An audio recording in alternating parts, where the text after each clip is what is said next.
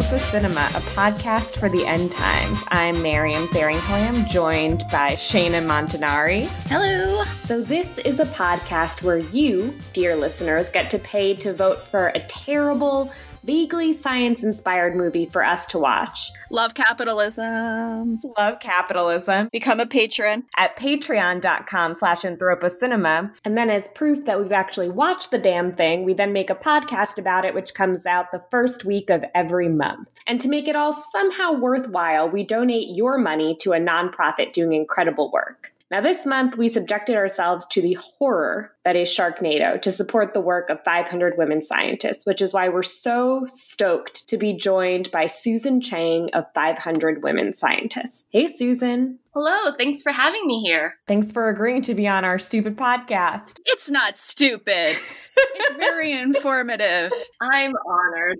So, Susan, do you want to tell us a little bit about what 500 Women Scientists is? Sure. So 500 Women Scientists is a nonprofit organization that is committed to working on projects that help make science, technology, engineering, and math, or STEM, as we often call it, more open, accessible, and available to the public. Awesome. So I feel like that's a pretty worthy cause for what we subjected ourselves to. Have you seen Sharknado?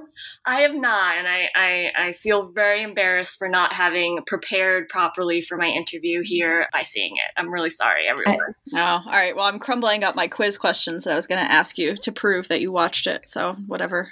Maybe next time I'll I'll be worthy yeah. enough to to join the podcast to actually discuss the film. I mean, just know that before that podcast episode is released, you do have the opportunity to subject yourself to Sharknado and see exactly Great. what we've put ourselves to I, through. I can make up for my poor choices then. Or witness our own poor choices, as it were. So, 500 Women Scientists is launching a new initiative. Do I have that information, that intel correct? Well, we've already launched it actually in mid December. It's called Fellowship for the Future, and we're pretty excited about it. And what is the general idea behind it? What are you, what is the future that y'all are envisioning? So, the future we envision is one where everyone from all backgrounds, from around the world, from all kinds of identities have equitable opportunities to be a part of the STEM community, whether it's they themselves are our scientists, our engineers, our mathematicians, or are people who are also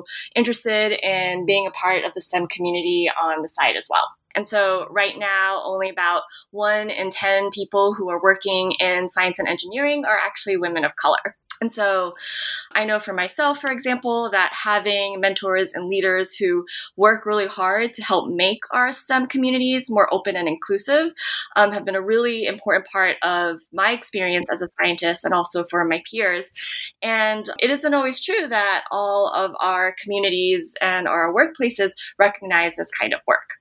And so 500 Women Scientists, in recognizing the different experiences and hardships that people of color and women of color can face in STEM, have created this fellowship for the future so that we can recognize and amplify the crucial role that women of color have in science, technology, engineering, and math. So, the future that we're envisioning is one where equity, inclusion, and social justice are integrated into our STEM communities. So, if people are interested in learning more about this fellowship, like if they want to apply for it, uh, how can they do that? Well, they can visit our website at 500womenscientists.org. And under our projects, there's a link to our specific webpage for the Fellowship for the Future. And there they can donate. So we have three different donation tiers. You can be a founding member, a founding advocate, or a founding champion. And we'll also be posting more information about how you can also apply to be one of the awardees for our Fellowship for the Future. Awesome. So there's fundraising that is happening now to be able to make that fellowship opportunity possible. And so, what will this fellowship actually look like once you've secured all of the funds and gotten it up and running? Yeah, that's a great question. So, we plan to recognize four women of color each year that we run this fellowship who are working on current projects or want to launch new ones that are in line with the 500 Women Scientists mission to make science more open, inclusive, and accessible. And so we'll be providing awardees a stipend um, to recognize the important work that they're doing for our STEM communities. We'll also be providing them some funds to help launch and continue the great work that they're doing. And we'll also be providing different leadership opportunities and leadership training for these women so they can continue to do the amazing work that they do leading in our communities. This is, I'm very excited for this thanks. We're pretty excited that we've started this and hope to build an even larger and more amazing network of women through 500 Women Scientists and to link up with all the amazing women who are doing such great work around the world. Yeah. And maybe together we can solve the shark tornado epidemic. Yeah, hopefully someone's working on that because it seems pretty bad from the movie. Well, now I'm really feeling guilty that I didn't watch the movie.